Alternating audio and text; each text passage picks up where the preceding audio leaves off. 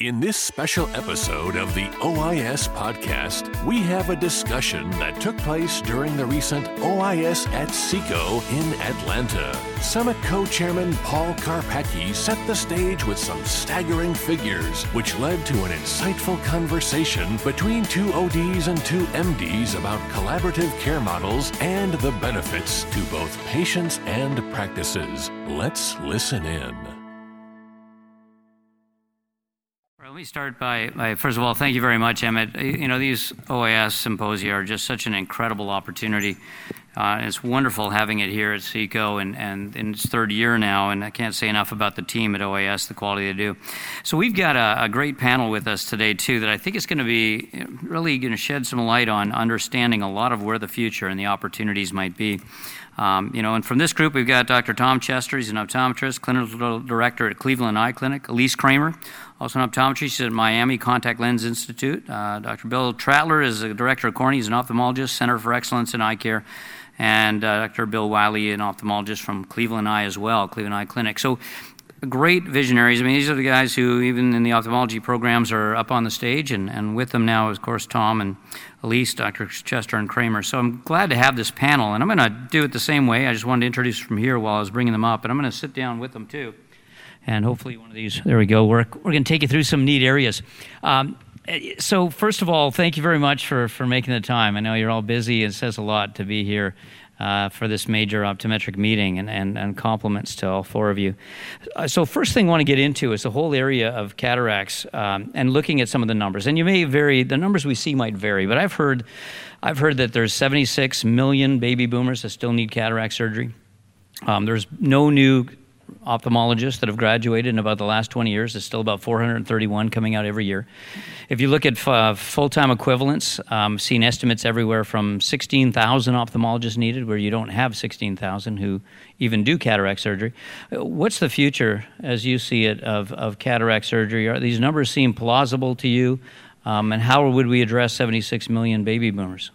Yeah, yeah. I think um, collaborative care is key you know, in the past, let's say 10, 15 years ago, I think it was sort of an option and maybe a unique business model that certain practices were using um, and uh, sort of a small boutique area. But now, you know, in going forward, I think it truly is key. I think without collaborative care, we're not going to be able to serve our patients. And so, um, either internal co management or external co management, uh, one way or the other, I think optometry and ophthalmology are, are, are now we have to uh, work together to uh, serve our patients. I just don't think the traditional model of an ophthalmologist seeing their patient every pre-op or seeing them for primary care for years on end and then doing cataract surgery. I just don't think that's going to work to, to serve this this patient base. Right. I think I think the other challenge is at least right now, most of the patients I'm seeing come into me are not ready for cataract surgery. They come in, they have cataracts, but they're not ready for surgery. So I see them talking about all the options, but I say, wait,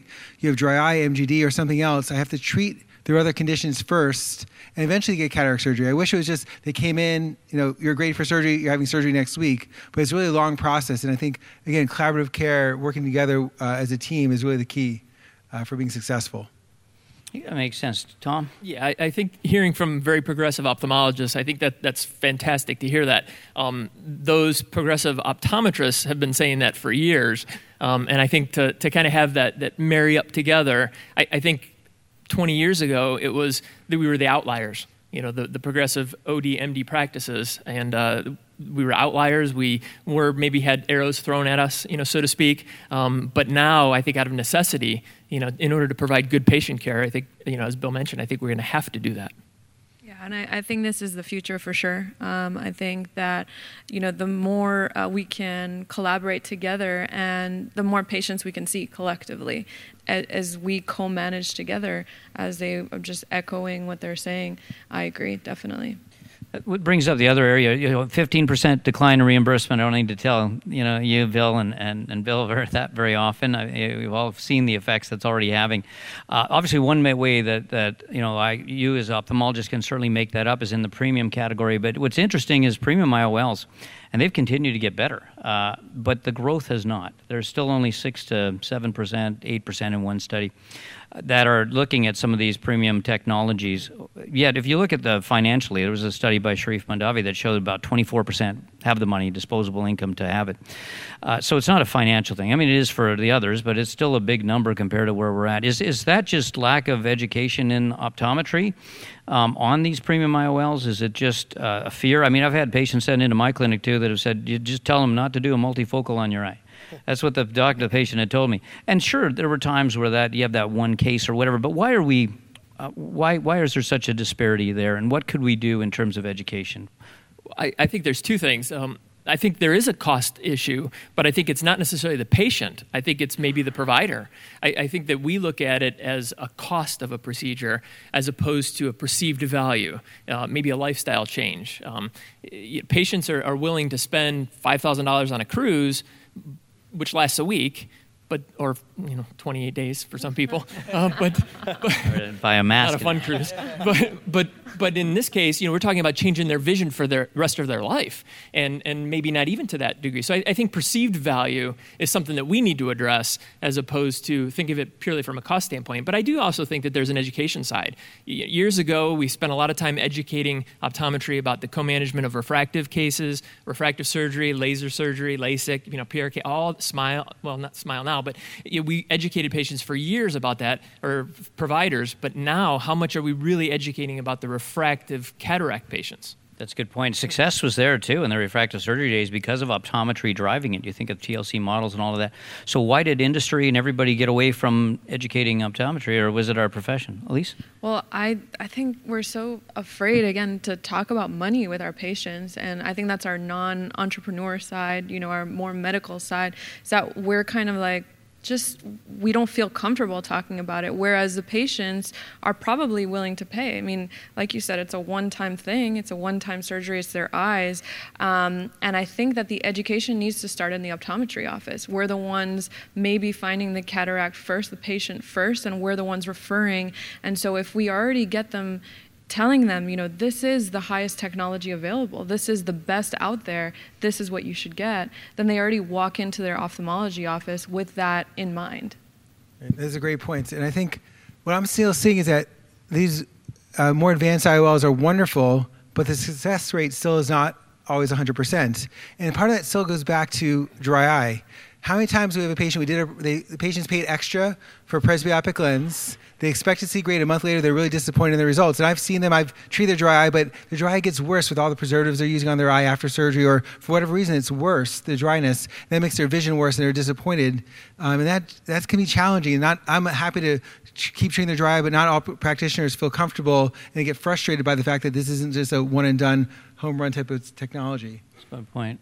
yeah, I, I, totally agree. I think um, the technology in the space, you know, diagnostics, therapeutics around pre and post op, dry eye, treating uh, dry eye. We didn't really have great uh, technology even to diagnose dryness or treat it in the past. And now, you know, every patient um, that's coming through the clinic, you know, Tom's, you know, integrated some new dry eye uh, questionnaires that are really trying to identify it on the front end, treat it, and then increase that chance for success. So I think the perioperative care is really increased, but also the technology of the lenses have, have, come a long way. I look back to the original, you know, array lens that we were using 20 years ago, and it was really problematic to the ReSTOR, to the TECNIS. Um, now we've got you know two great products. I think uh, the PanOptix has been fantastic with a trifocal that really delivers on that uh, the vision that the patient's looking for. Also, the light adjustable lens is a great technology. We may get into it a little bit more. I think it's a great. Now would be a good time. I mean, you're, you're thinking about you know this is now the future might be this um, adaptability. The the fact that you could you know, treat a patient after you do the surgery, whether it's, um, you know, Olympia, which has uh, ophthalmics that has the, the, the PCI, the IOL, the artificial IOL they're working on, where you may interchange, exchange lenses in the future, or as you said, RxSight, where you can do an adjustable lens modification after surgery. Will that make a difference for optometry and how? Yeah, I mean, I think um, the adjustable lens is a great way, uh, place for collaboration. You know, Tom and I have been collaborating with this. Uh, we've been doing the studies going back about four years. And what's great about the, uh, the, the, adjustable IOL is you, the patient gets to experience what their vision is going to be like before they lock it in. So we'll start with maybe a monovision, one eye distance, one eye near. If the patient likes that, great, we'll lock that in. If they don't like that, we can adjust and not only adjust, you know, monovision or not, but what type of monovision do they want? Intermediate or up close, or you know, how close do they want it? And um, you know, having that ability to fine tune it to the patient is a great option. And I think uh, you know, optometry is very you know used to that, working with contact lenses adjusting, you know, either a multifocal contact or monovision contact. You've got the skill set and the mindset to work with a patient, and um, I think it's a great opportunity. There's also the newest version of the adjustable lens has the ability to add on extended depth of focus or a presbyopic solution on top of that lens. So you can start with monovision if it's not quite near enough. You can add on an extended depth of focus, and you can maybe trial it first with a contact and, and show them. So, anyways, I think it's a great place where optometry is now going to be pulled further in into the perioperative care uh, in that um, you know premium lens segment. So I've been really happy. We just started with the light adjustable lens as well at our center, and now we have a solution for patients that have really tough situations, keratoconus patients, patients with previous radial keratotomy, where it was very difficult for patients to end up on target after cataract surgery. Now we have a great solution, but it takes time and collaboration because they need multiple postoperative visits. We have to keep refracting them, figuring out what they like. And for RK patients, it can take a couple months until they get to their final, uh, final refraction. So working together is really key here. Mm-hmm. Makes sense. And do you see that being a shared co-management fee more so because of the fact that uh, there is more time allotted to optometry? Yeah, for sure. Yeah, it, it, it is. model. Yeah, no, I, I think um, there's definitely, as Tom can you know, say there's some heavy lifting in that in that perioperative care. It's like more or less two or three LASIK evals as you're working through those adjustments. Yeah, I, I, think with regard to collaborative care, I, I, think the concept shouldn't necessarily. Eh, I guess the big fear is that it's a pay for referral, but right. but I think what we really need to look at is pay for service. You yeah. know, the the provider that's performing the service is being paid for that service, and so if there's perioperative care on the front end, whether it's managing the ocular surface as Bill mentioned, or or post-operatively fine tuning the contact lens refraction, you know, to to demonstrate monovision or multifocality things like that, then that provider is actually being compensated for their time, chair time, et cetera. So that's where the, the, the collaboration is going to come from um, on the financial side because they're, they're being paid for the work that they're doing. Bill, you mentioned keratoconus, and Lisa may have you comment on this as well. Uh, you know, obviously corneal cross-linking you know, new advances taking place there. They'll continue to advance. How's that handled in a collaborative care approach right now, um, or is there an opportunity around that? Yeah, so um, a lot of patients uh, come to me. I've specialized in, in scleral lenses and contact lenses in general and in keratoconus. So I see keratoconus all day, basically. And I refer all of them for cross-linking. And the reason for that is because we know that um, the, the nature of the condition is to progress. And so even though I can improve the vision, all my patients with keratoconus, PMD, um, post LASIK, you know, the ones with ectasia are, are educated about progression and they're referred for that for, for cross-linking consultations. So even though i can i can make the vision really really good with scleral lens or another type of specialty lens uh, the condition will probably progress and so that's where um, the, the co-management comes in. And so I know um, that after the patient is referred and seen by a corneal specialist who performs cross-linking, that they have the best of both worlds because they have the vision improvement that I can provide and they have the halt and progression that the ophthalmologist can provide, the cornea specialist.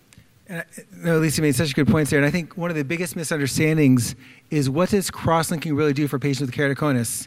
It does, it does more than just halt progression. We typically see improvement in corneal shape.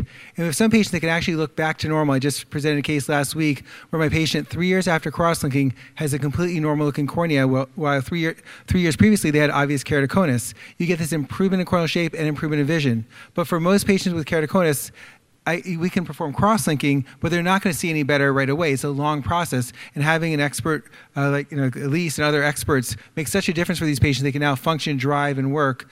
Uh, Scleral lenses have been game-changing for, for these patients. So it's, it really is a combination, you know, the cross-linking and specialty lenses together. It's a nice collaboration, as well said. So a couple, of I have five minutes for two other sections. Uh, one is macular, the whole area of retinal disease, but in particular macular degeneration. And a good presentation there on dark adaptation, obviously very exciting. Uh, more technologies coming in that obviously are much more into the optometric space. I don't see any my retina specialists looking to that by any means. I also, my retina specialists always say things like, I don't want to see a basic patient. Uh, you know, I want to see only the stuff I've got to inject or, or surgically take care of. Uh, and again, you guys aren't, you know, you work in practices that have that there, but do you see collaborative care opportunities in other spaces besides cataracts, such as in the world of AMD? Tom, Bill? Sure. Um, yeah, I, think um, I, just like all the other specialties, I think more and more we're going to see the ophthalmologist being in the OR and uh, just to take care of that volume of patients. So, That's the key. you know the, the key is you know th- there's so much work to be done that eh, you know any way we can collaborate on patient care. So macular degeneration, uh, diabetes, glaucoma. There's so much primary care that goes into those fields that uh, the surgeons are going to lean on uh, optometry to, uh, to to guide those patients in those you know uh, before surgery or after surgery. You know um, and uh, monitoring you know the, the, the disease progression. So, you know, I, I see for sure, uh, you know, in our practice, we have dry eye specialists, we have glaucoma uh, optometry specialists, we have um, low vision specialists, uh, you know, we have glaucoma specialists, an optometrist. Uh, You know, I can see right now we don't have that uh, retina uh, optometric specialist, but I could see that for sure, working with. Um, you know, uh, retina hand in hand, and you know, you know, you know, collaborating on, on those uh, patients' care. Yeah, and AdaptDx that technology really, you know, which was featured earlier, really takes these technologies and puts them in primary care optometry as opposed to just low vision specialists. Just back Please. to what Bill was saying earlier about dry eye, any type of procedure you do on the eye, whether it's cataract surgery, retina surgery, injections, all of those are going to temporarily increase inflammation on the ocular surface. And if these patients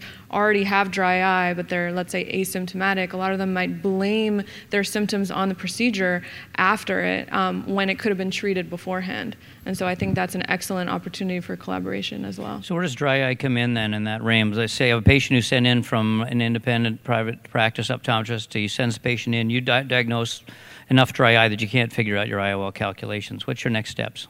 You call the doctors. You don't embarrass the patient. Don't embarrass the doctor. I, I mean, I think at this point, what I'm doing, and, and you know, again, I'm working with my local optometrist, but and to I'm- be I'm- fair, optometry's picking up on dry eye at Oh, they are right. No, they're definitely you know, and Yeah. I think there's also barriers. I mean, there's so many great new medications. We have Cequa, you know, Xiidra, Restasis, but there's a lot of difficulty prescribing them sometimes. So even if they want to prescribe, if we want to, or anybody wants to prescribe them, you know, there's all these prior authorizations that can block doctors from prescribing these medications. So it can be difficult. But um, when I identify patients, I'm going to put them on a dry therapy and bring them back a month later to do one more set of readings.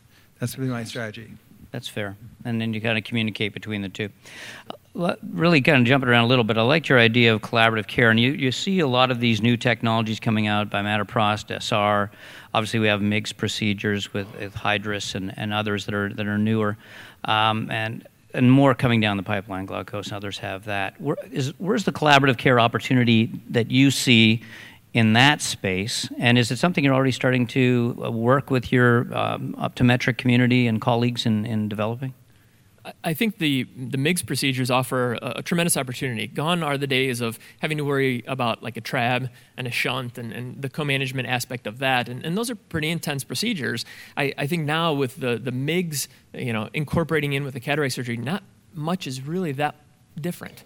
And so, you know, there, there's a little bit of an increase. Probably the biggest challenge at that point is kind of titrating off of medications, which happens, you know, six to eight weeks afterwards. But but really, post-operative, you're still seeing the same patient. You know, one week, one day one, one week, one month. You're still worried about elevated pressure. You're still, you know, burping a wound if you need to. So the same things that you would be doing with cataract surgery, you're doing with, uh, you know, MIGS procedures, with the exception of perhaps uh, gonioscopy, which you need to do, you know, once, um, you know, post-operative.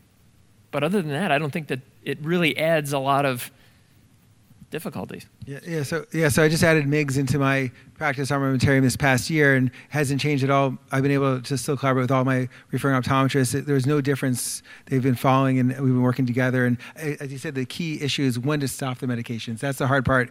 Is the pressure low enough? Can they stop a pressure, uh, stop a medication? Yeah, makes sense.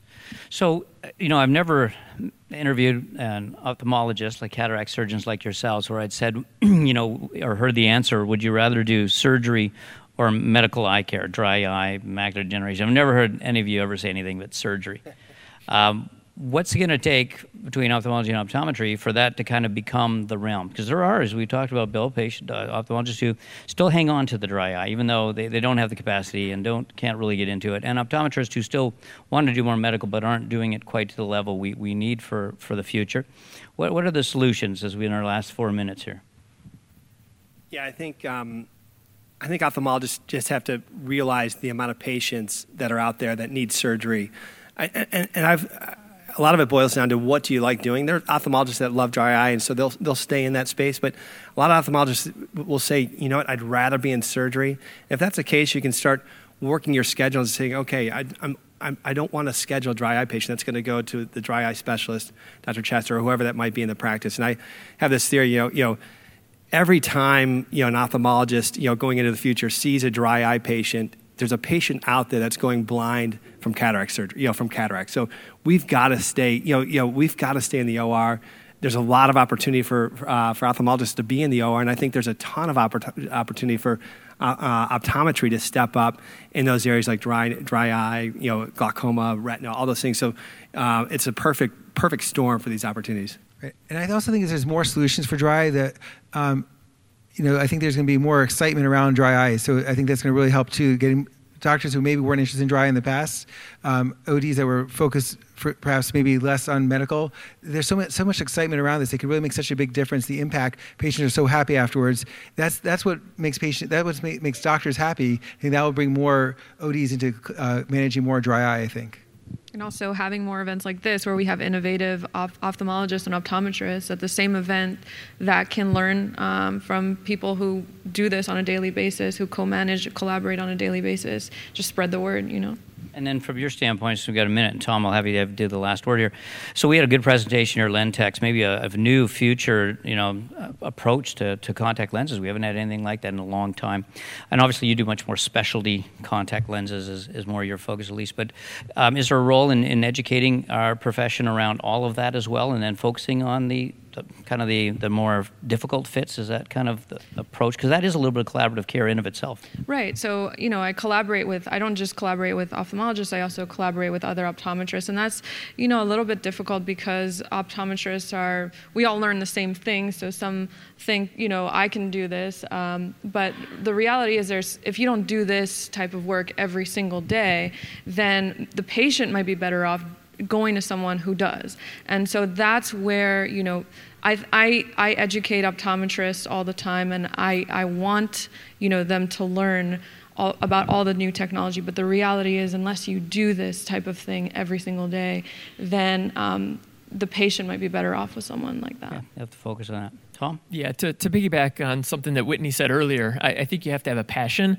And, and I think from an optometric standpoint, you know, it's one thing to say you want to be more medical and you want to practice more medically, but really with, uh, just for today example, like all the things that are coming down the pipeline, like you really need to stay out in front. You need to validate that credibility and, and look out there as far as what's coming and, and just kind of be more of an innovator um, in the sense of optometric, you know, uh, practice um, so that you can see those patients medically. Because if, if you're still practicing, you know, I think Doug made the comment that, you know, about uh, being archaic 10 years ago. If, if we're still practicing as optometrists the way we did 10 years ago, then yeah, that's, that's old school, that's archaic, and that's not necessarily the most up-to-date medical model. And I think we need to, you know, continue our education, uh, push forward, you know, go to meetings like this, as Elise said, um, and, and stay at the forefront of that innovation so that way we can participate in the medical model as well. Great. Well, I certainly want to thank this panel of experts. That was exactly what we were looking for today. Uh, wonderful, wonderful insights, really incredible opportunities. Just shows how much need there still is from industry. I know we have a lot of industry here in terms of education to uh, you know major educational uh, initiatives such as SECO that have been doing this for years and or decades, and the impact they can have, and just an entirely other area of opportunity where collaborative care does exist, and where the medical opportunities for optometry become more paramount uh, for the future. I think you guys covered it beautifully. Thank you very much. Thanks, Paul. Paul. We hope this episode gave you a broader perspective on collaborative care models. If you missed this year's OIS at SECO, be sure to join us next February in Atlanta for the third annual Ophthalmic Innovation Summit at SECO. Stay tuned for more great episodes.